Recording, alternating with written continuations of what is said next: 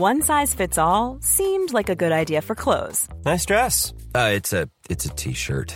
Until you tried it on. Same goes for your healthcare. That's why United Healthcare offers a variety of flexible, budget friendly coverage for medical, vision, dental, and more. So, whether you're between jobs, coming off a parent's plan, or even missed open enrollment, you can find the plan that fits you best. Find out more about United Healthcare coverage at uh1.com. That's uh1.com. Hey, I'm Ryan Reynolds. At Mint Mobile, we like to do the opposite of what Big Wireless does. They charge you a lot we charge you a little. So naturally, when they announced they'd be raising their prices due to inflation, we decided to deflate our prices due to not hating you. That's right. We're cutting the price of Mint Unlimited from $30 a month to just $15 a month. Give it a try at mintmobile.com slash switch. $45 upfront for three months plus taxes and fees. Promote for new customers for limited time. Unlimited more than 40 gigabytes per month. Slows. Full terms at mintmobile.com. There's never been a faster or easier way to start your weight loss journey than with PlushCare PlushCare accepts most insurance plans and gives you online access to board-certified physicians who can prescribe FDA-approved weight loss medications like Wigovi and Zepbound for those who qualify. Take charge of your health and speak with a board-certified physician about a weight loss plan that's right for you. Get started today at plushcare.com slash weight loss. That's plushcare.com slash weight loss. plushcare.com slash weight loss. Salut, c'est Cyril, je te retrouve à nouveau pour te parler d'un livre. Alors aujourd'hui, on va encore parler d'un livre passionnant, on va parler d'un livre de José Rodriguez dos Santos, on va donc parler, tu l'auras compris, d'un livre de vulgarisation scientifique, d'un roman de vulgarisation scientifique. Le livre, c'est Signes de vie. Moi, je l'ai lu en édition Pocket, mais il est sorti d'abord aux éditions HC. Euh, c'est un livre qui, encore une fois, est passionnant. C'est un livre qui fait suite à la Formule de Dieu et à la Clé de Salomon que j'avais également présenté sur cette chaîne. Je te mets les liens en description pour que tu puisses aller voir. Allez, je te présente Signe de vie tout de suite. On est parti.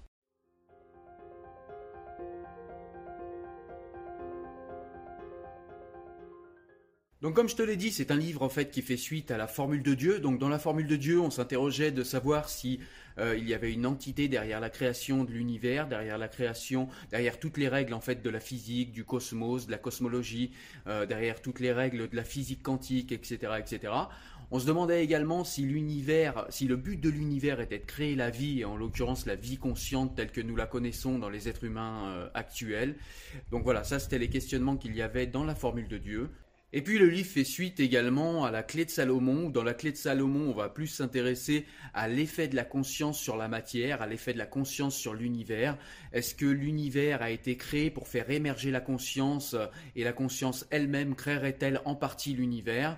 Est-ce que l'âme existe? Quelle réalité biologique l'âme a-t-elle? D'où vient l'âme? Euh, si elle existe, où va-t-elle après la mort? Y a-t-il euh, une réalité euh, scientifique à parler d'âme Donc c'est ce dont on parle dans la clé de Salomon.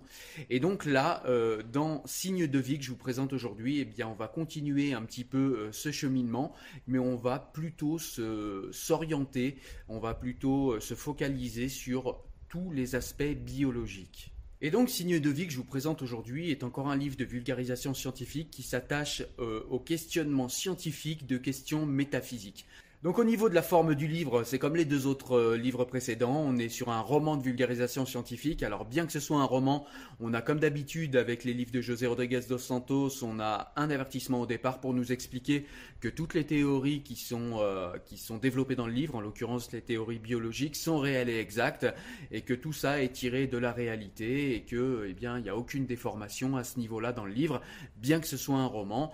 Euh, José Rodriguez dos Santos ne s'est accordé euh, aucune liberté en ce qui concerne euh, la vulgarisation scientifique et c'est heureux puisque c'est pour ça que j'aime le lire particulièrement. Alors justement au niveau du roman, eh bien au début de l'histoire, on est avec Thomas Schnorora Thomas Norora, c'est le héros qu'il y a dans chacun des livres de vulgarisation de José Rodriguez dos Santos. Donc Thomas Norora est toujours cryptanalyste et historien. Et en fait, il est au Vatican avec sa fiancée Maria Flore. Et en fait, ils préparent leur mariage. Ils préparent leur mariage au Vatican parce qu'ils vont se marier de la main du pape. Je vous laisserai découvrir pourquoi dans le livre. Et donc, euh, eh bien, ils sont en cours de préparation comme un jeune couple amoureux lorsque Thomas Norora se fait appeler par le bras droit du Vatican pour une affaire de la plus haute importance, une affaire qui ne peut pas attendre, une affaire extrêmement extrêmement urgente. Et donc il y va, donc euh, il se fait accompagner par une personne, il, euh, il, est dans une pièce, donc il est accueilli dans une pièce, dans le bureau du bras droit du pape, et là il va trouver plusieurs scientifiques qui ont une affaire urgente euh, pour lui et ils doivent lui parler absolument. Donc dans cette pièce, les scientifiques vont commencer par expliquer à Thomas Noroa qu'en fait l'humanité a déjà eu des contacts avec des vies extraterrestres. Alors ce ne sont pas forcément des contacts directs, euh, mais il y a eu des contacts, et il y a eu également des signaux que l'on a reçus de civilisations potentiellement euh, extraterrestres et potentiellement intelligentes, comme le fameux signal WOW de 1977, hein, dont je vous parle là tout de suite. Le signal WOW est un signal radio puissant d'origine inexpliquée qui a été capté par le radiotélescope de l'Université d'État de l'Ohio par l'astrophysicien Herman qui travaillait à la recherche d'intelligence extraterrestre au sein du SETI. Donc le CETI, c'est tout simplement en fait euh, aux États-Unis un, groupement de, scientifiques qui recherchent euh, de l'intelligence extraterrestre euh, via divers moyens. Et donc là, en l'occurrence, sur le radiotélescope de l'université de l'État de l'Ohio. Et donc ce physicien, ce jour-là, en 1977, a reçu un signal qui est aujourd'hui encore considéré comme un signal intelligent et extraterrestre. Et donc voilà comment commence le livre.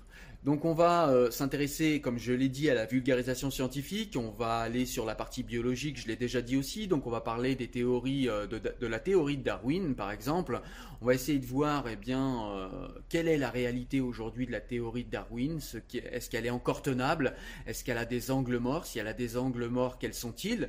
Je vous donne un exemple, par exemple, alors pour rappel, la théorie de Darwin, c'est une théorie qui postule que de la bactérie à aujourd'hui, eh bien, il y a eu euh, des évolutions aléatoires, que les, euh, que les évolutions ont toujours été de plus en plus complexes euh, depuis la première division des, deux premières cellules.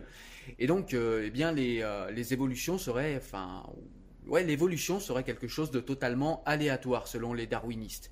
Seulement, il y a quelques éléments qui montrent bah, qu'on a du mal à expliquer en fait certaines évolutions par la théorie de Darwin. Je vous donne un exemple, par exemple les évolutions synchronisées.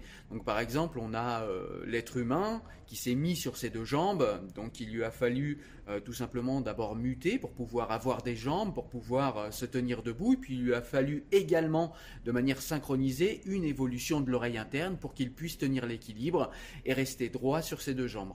Eh ben, la théorie de Darwin et les darwinistes peinent à expliquer cela. Il y a également par exemple un deuxième angle mort, c'est tout simplement le fait que plusieurs espèces peuvent évoluer de la même manière. Je vous donne un exemple, par exemple les yeux. Donc on voit que euh, parmi les mammifères, ou euh, par exemple aussi on peut parler des escargots ou de certains poissons, eh bien la structure de leur œil est exactement la même que celle des êtres humains. Si euh, l'évolution est totalement aléatoire, comment on peut expliquer que plusieurs espèces aient exactement euh, la même structure d'œil? Puisque, eh si euh, l'univers et si l'évolution fonctionne de manière totalement aléatoire, eh il y a des milliers de façons d'organiser un œil, de percevoir le monde, alors qu'on remarque que, eh il y a plusieurs espèces qui ont choisi les mêmes évolutions et c'est le cas par exemple pour l'œil. Et là encore, eh les darwinistes et la théorie de Darwin peinent à expliquer euh, ce genre d'évolution-là. Et du coup, eh bien, partant de ces angles morts euh, des darwinistes et de la théorie de Darwin, eh bien, certains scientifiques se demandent si euh, la théorie de Darwin n'est pas simplement incomplète. Elle est toujours effective, hein, puisqu'on voit qu'elle est une réalité, mais peut-être serait-elle incomplète. Peut-être tout simplement euh, l'évolution ne serait pas aléatoire, donc il y a bien évolution, mais peut-être que cette évolution n'est pas aléatoire, peut-être qu'elle a un sens, peut-être qu'il y a un modèle mathématique pour la comprendre, peut-être qu'il y a un algorithme, peut-être qu'il y a un programme, peut-être que l'évolution a un sens, et du coup il y a une question qui vient tout de suite derrière cela, c'est si l'évolution a un sens, est-ce qu'il y a quelqu'un derrière ce sens? Donc tout cela en fait est questionné dans ce roman, mais de manière absolument scientifique.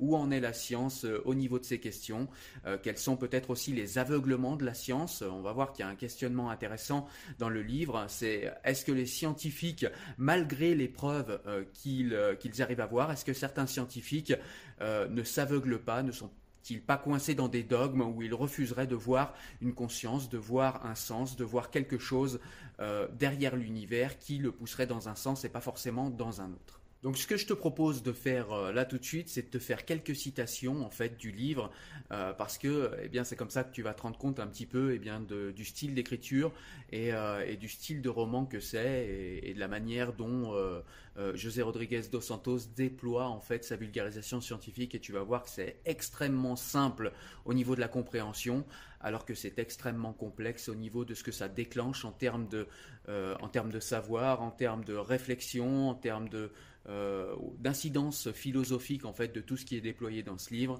Donc je vais te faire quelques citations. On est parti.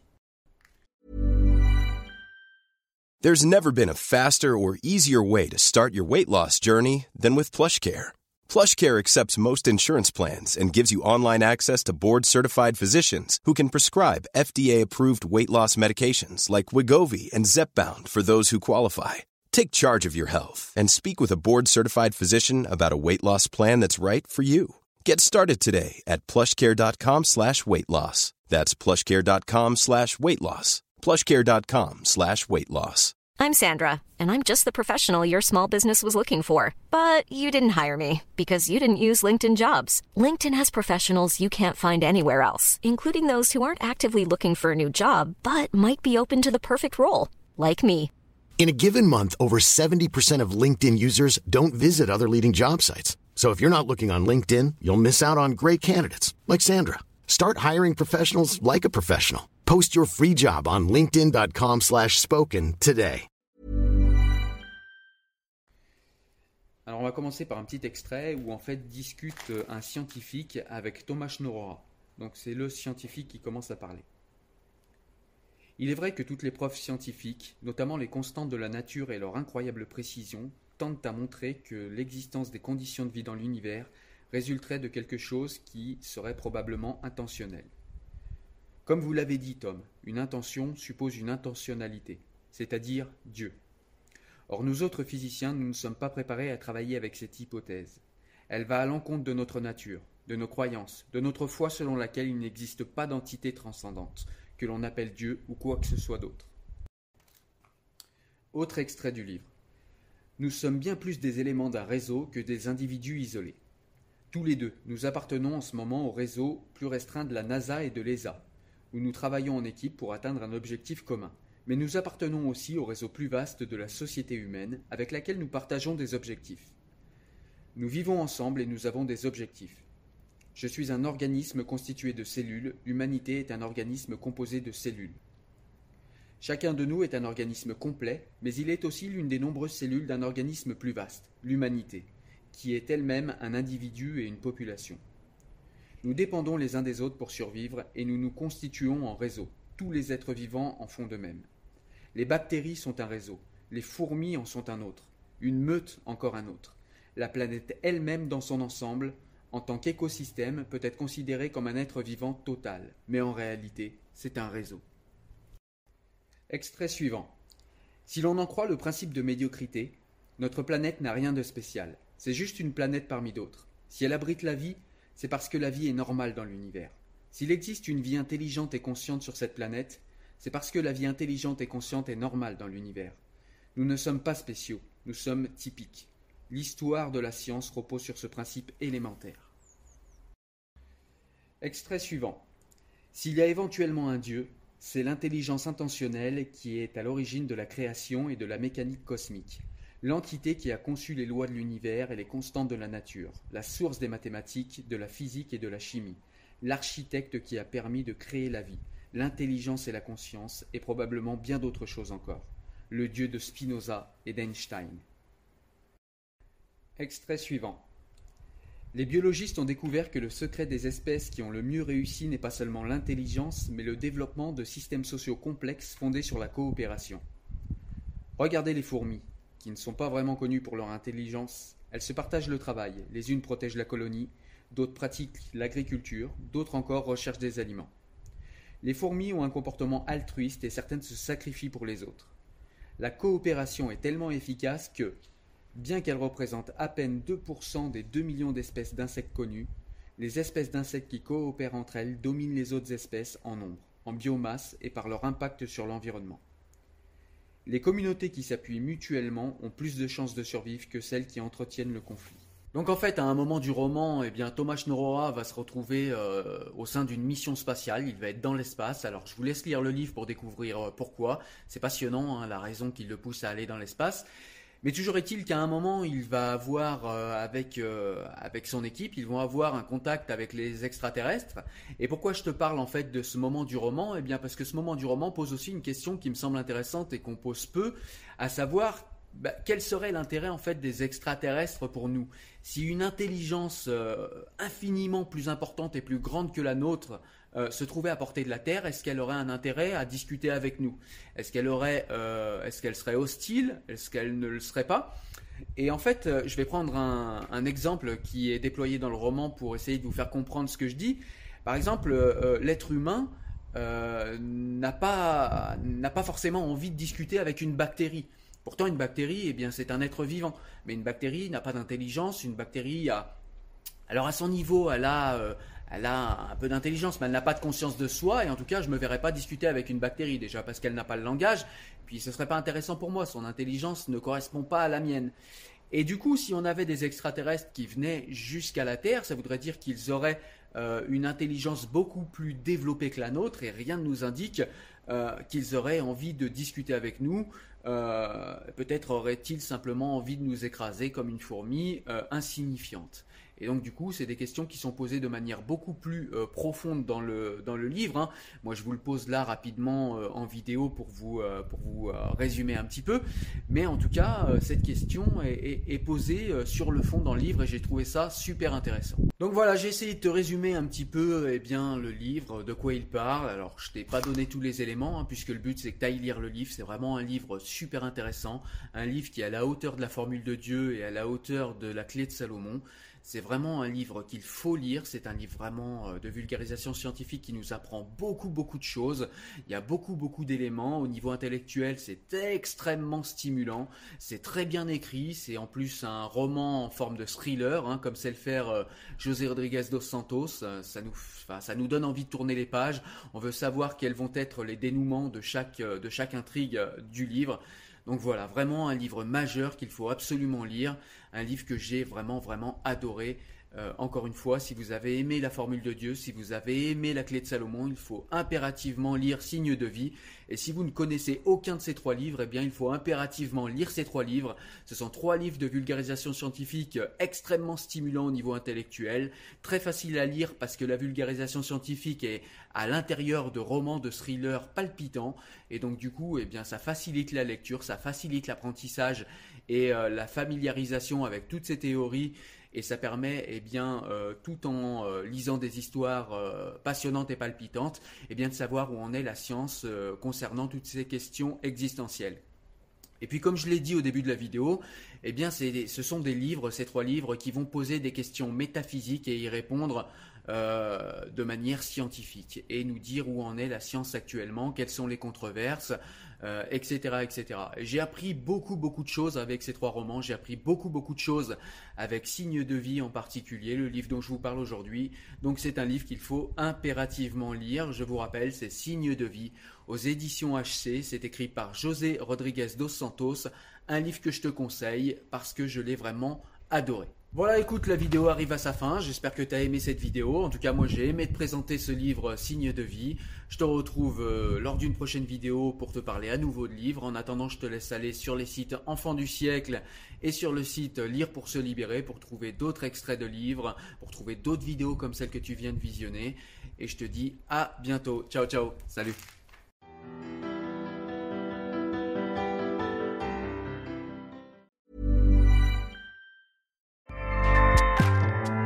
ACAST powers the world's best podcasts. Here's a show that we recommend.